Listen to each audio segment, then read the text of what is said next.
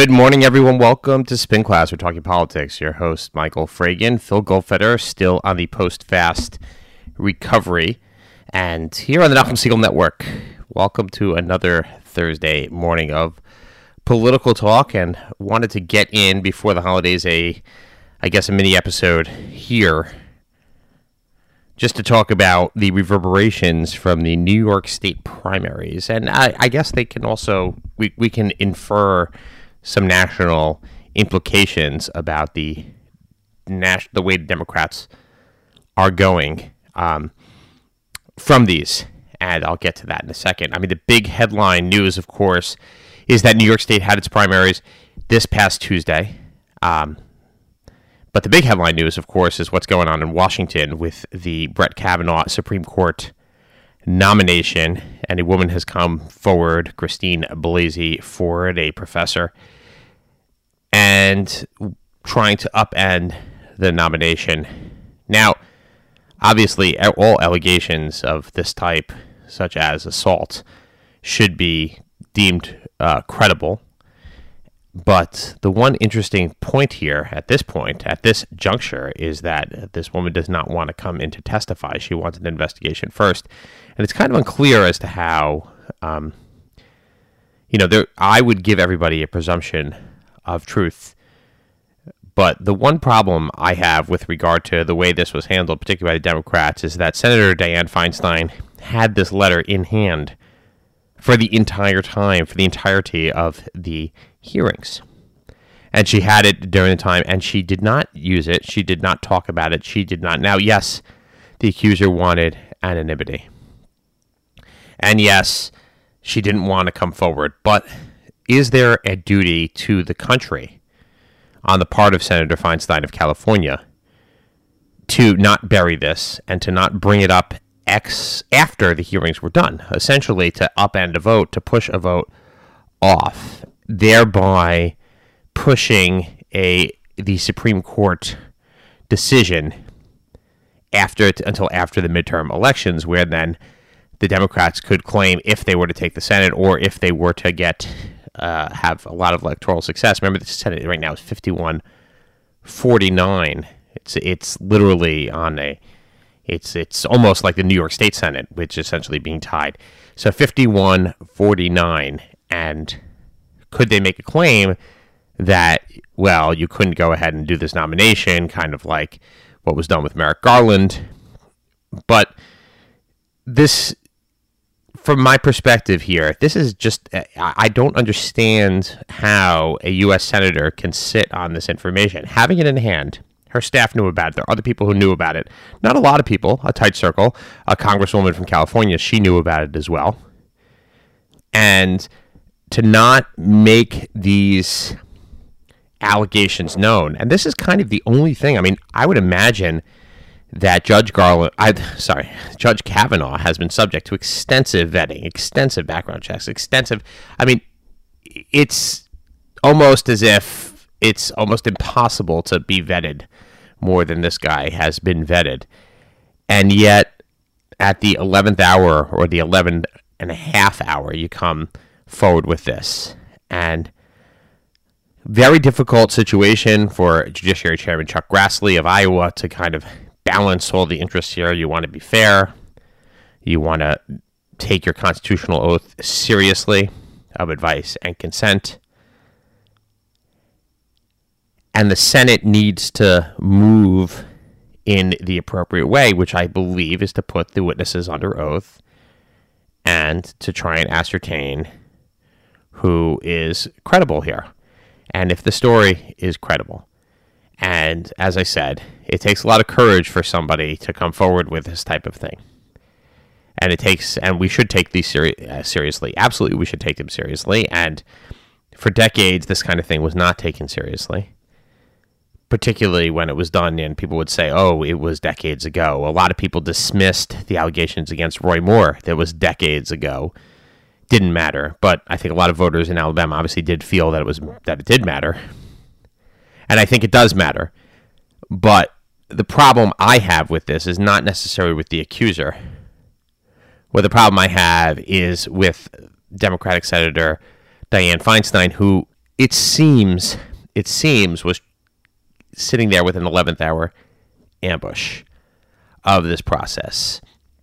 And if you had this information in hand, why are you letting the hearings go forward? Why are you sitting on it for so long in order just to derail the process? And to me, you know, that's the big issue. Well, let's move on to politics. And, well, everything is about politics. And you know, strangely enough, at the same time, we see the president really, really going after Jeff Sessions. Um, it, it doesn't I don't even understand the idea of undermining your appointees. You either get rid of them or you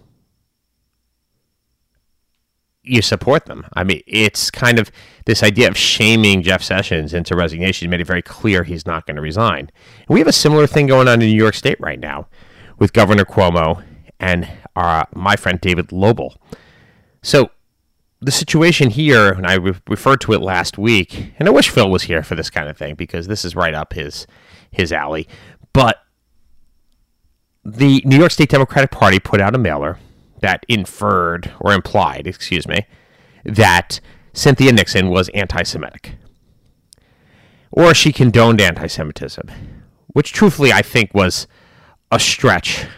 Uh, you know, Cynthia Nixon did sign on to a letter years ago that supported BDS. She supported the boycott of Israel. I think there's an accurate statement there. And we'll get to that in a couple minutes as far as the direction of the Democratic Party on that issue, a very troubling direction from my point of view. But Cynthia Nixon would probably not be construed or seen as a supporter uh, as an anti-Semite. I mean, that's that's the thing.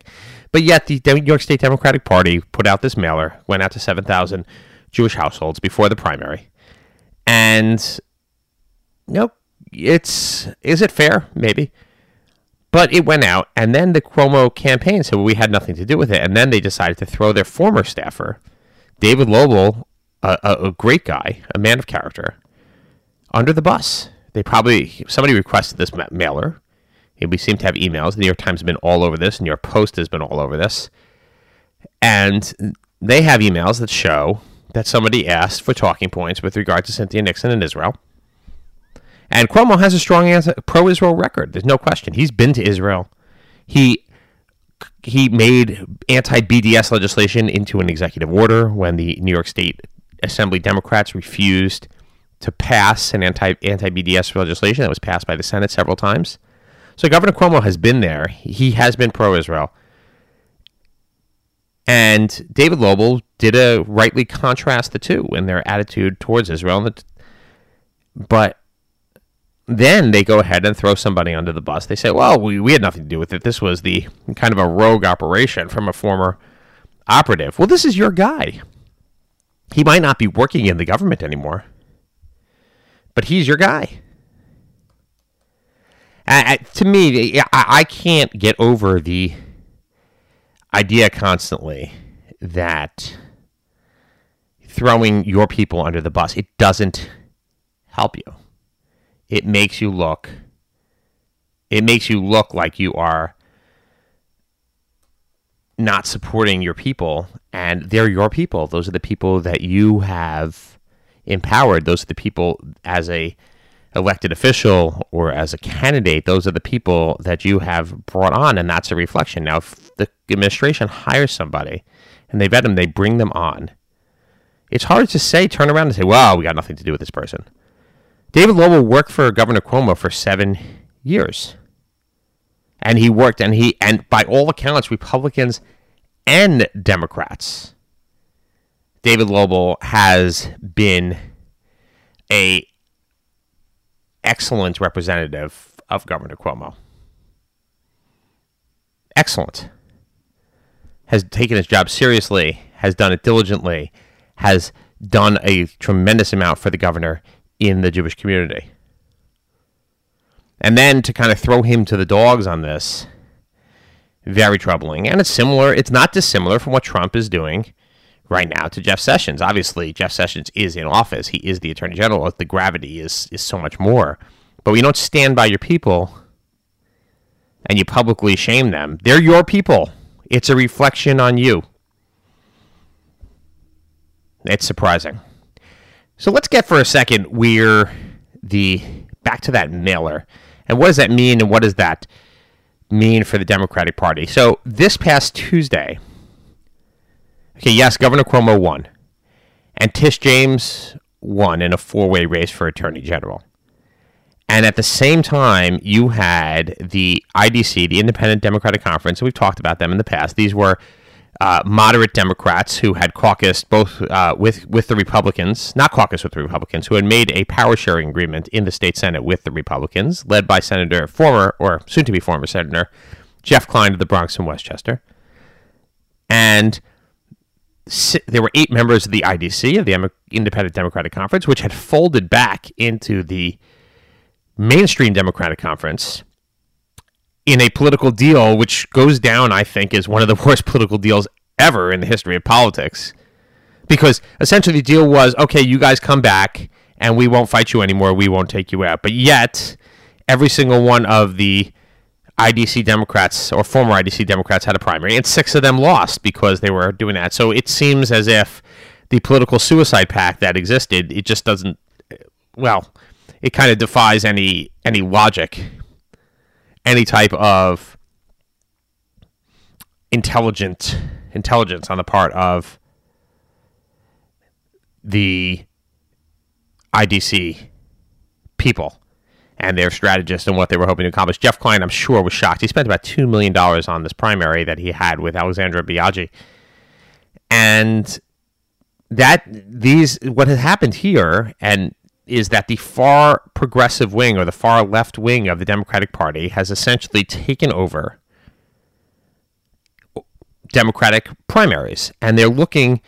You, the, what you have now is avowed socialists. You have pro BDS Democrats, Democrats that are out openly hostile to Israel. In New York State, we have candidates running, not just Alexandria Ocasio Cortez, but this woman Julia Salazar in Brooklyn and others who are openly hostile to Israel, who have who make statements and say that we well we pro, we are pro BDS. It's not enough that the New York State Assembly won't pass an anti BDS legislation. Kind of they're passive on B, on BDS. They're passive on boycotting Israel. And make no mistake, boycotting Israel is anti-Semitic. Picking out Israel from all the countries of the world for boycott, for sanctions, for divestment is anti-Semitic. It essentially says that the Jews, Jewish people, are not entitled to a state. It doesn't say let's boycott the, the territories, let's boycott the West Bank, let's boycott Judea and Samaria. It says let's boycott Israel. Let's not have academic not allow academic exchange. In fact, this week or this past week, a student who wanted to go learn a semester abroad, abroad at the University of Michigan was denied a letter of recommendation by their school. I believe that that was the University of Michigan was denied a letter of recommendation because they wanted to do it in Israel, and that department boycotts Israel. That means you can't. Israel is kind of well, it's it's a pariah. You can't you can't uh, deal with Israel. That's anti-Semitic. That says Jewish people off limits. And what you've seen now in this primary, in the move of the Democrats to the left, we started to see with Alexandria Ocasio Cortez. We see it with um, a, a, in Minnesota, uh, Islamic woman, a Somali woman, I'm sorry, Muslim Somali woman who is openly hostile to Israel, is called Israel Evil. She is likely to be the next congresswoman from the seat that was formerly occupied by Keith Ellison, or soon to be formally occupied. We're always in transition stages here. And it's extraordinarily troubling if you're looking at this. And yes, as a Republican, I could say, I could be gleeful. I could turn around and say, this is great. Look how far the Democrats are distancing, some, distancing, distancing themselves from Israel. And look how they are distancing themselves from the Jewish people. That's terrible from my point of view. There is no nothing that I want as far as political advantage here that says that I want more people out there to be hostile to Israel, to be hostile to the Jewish people. And that's essentially what's going on. Now, the funny thing is that Julia Salazar has lied about her own heritage. She claims to be Jewish. Uh, we don't know exactly how. We don't know exactly what. The amazing this woman in Brooklyn, Julia Salazar, who you know, put herself out as a socialist, Democrat, progressive, etc. I mean, has a resume that you wouldn't believe and incredible historical accuracies. But the general trend from what I'm talking about is that we see now in the Labour Party in the UK, which is an extreme example where really Jews or anybody supporting uh, supporting Israel is it, it, they're openly hostile, and in fact, so much that you know the the former chief rabbi Sacks has essentially said that Corbyn, the head of the Labour Party, poses a threat to Jewish life in the United Kingdom. 40% of British Jews told pollsters they would consider emigrating if Corbyn is elected. 40%. And that we could look at that as possibly a trend here. I mean, and we have openly anti-Israel politicians. As I said, Alexandria Ocasio-Cortez. She might claim that she's ignorant of the issues, which she did on TV. But Rashida Tlaib um, in, in Michigan and Ilhan Omar in Minnesota. And, you know, we let's not think, rem- let's remember Linda Sarsour, okay, the hero of the women's movement from Brooklyn, who has run in the past, who is openly hostile, I believe, not just to Israel, but to Jews as well. And now it seems that the Democrat, the Democratic Party, is somewhat in denial about this. Because if you look at it, okay, so Cuomo put out this mailer kind of alerting Jews to the hostility of the progressive left towards Israel. And the response has been this incredible blowback on that regard. Now, I would have preferred, and of course, Cuomo, you know, runs for cover on this, and a lot of people have run for cover on this. What I would have thought here is what they what they should have done, essentially, has said, let's not just make this about Cynthia Nixon. Let's make this about the left in general, the progressive left in general, all these other people, Alexandria Ocasio Cortez, Julia Salazar, and that's openly hostile to Israel, and that would have been an effective mailer. Why limited at that? And what's happening here is essentially a weakening of anti BDS legislation, particularly at the federal level. We see that some of the Jewish organizations wanting to make something that is more palatable to Democrats are watering down their current legislation.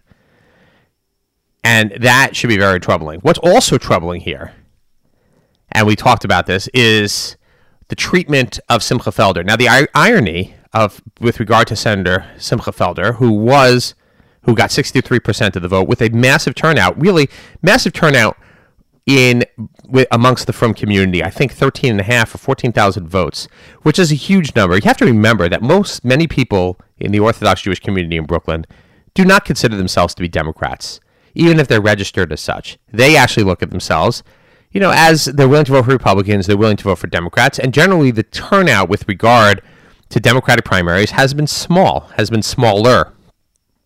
In fact, Simcha Felder got twice the number of votes this time that he did last time around, and he needed it because his challenger got almost 8,000 votes.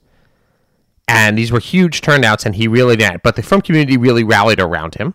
I could say we could even do better, or we should do better, because there's no reason that not everybody should vote, especially in a situation like this, where Simcha is essentially being attacked for defending his constituents and what his constituents want.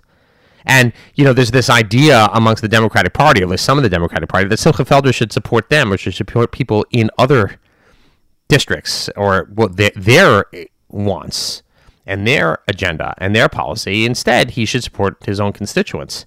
But the funny thing here is that Democratic politicians like Andrew Cuomo and Tish James benefited tremendously from the large turnout in Borough Park and Flatbush for Simcha. Both of them won those areas very handily because if you're going out to vote for governor, you're not going to vote for Cynthia Nixon, who's viewed as hostile to Israel and hostile to the frum community. And you're not and Tish James did a very effective job of courting the Orthodox vote, and she has long relationships there. And the funny thing is that the white ethnic vote, which usually the Orthodox community falls into, in New York City largely voted for Sean Patrick Maloney. To, the Orthodox community was the exception in there. So Simcha certainly helped Tish James and Cuomo in their primary victories. Of course, there'll probably be no love for him because of that. But there should be. There should be tremendous because there's no question that the Democratic Party benefits from having Simcha Felder in their tent. Now, they might not benefit from him in Albany in the Senate, but they benefit from having somebody who is more conservative in their tent. There is no reason, it doesn't make any sense to me why you would want to throw out somebody with such a large constituent, with such a large base. But essentially, what the Democrats have said is to a lot of people in the frum community, at least the message is that you are not welcome, that your views are not welcome, that your views in school choice are not welcome, that your views on Israel are not welcome, that your views with regard to social issues are not welcome, with regard to traditional values, they are not welcome. And unfortunately, that's been a case. It's both parties are like that. Both parties have kind of gone to this orthodoxy. Now, I would make a case that New York State Republicans are far more moderate than New York State Democrats are. New York State Democrats used to have a very moderate wing, and they are moving, particularly with after these primaries, far, far to the left and quickly. And people should take notice of that. People need to understand the danger on the left here. People in our community, here in the Orthodox community, need to understand the danger on the left and how it is affecting politics, both at a federal level and at a state level. This is actually making a big difference with support for Israel and support for Jewish issues out there. And it's something we need to grapple with and we need to think about and we need to consider as we move forward into the midterm election season. That's it here for this week here on the Nachum Segal Network. This is Michael Fragin here on Spin Class. Stay tuned for Jew in the City Speaks with Allison Josephs.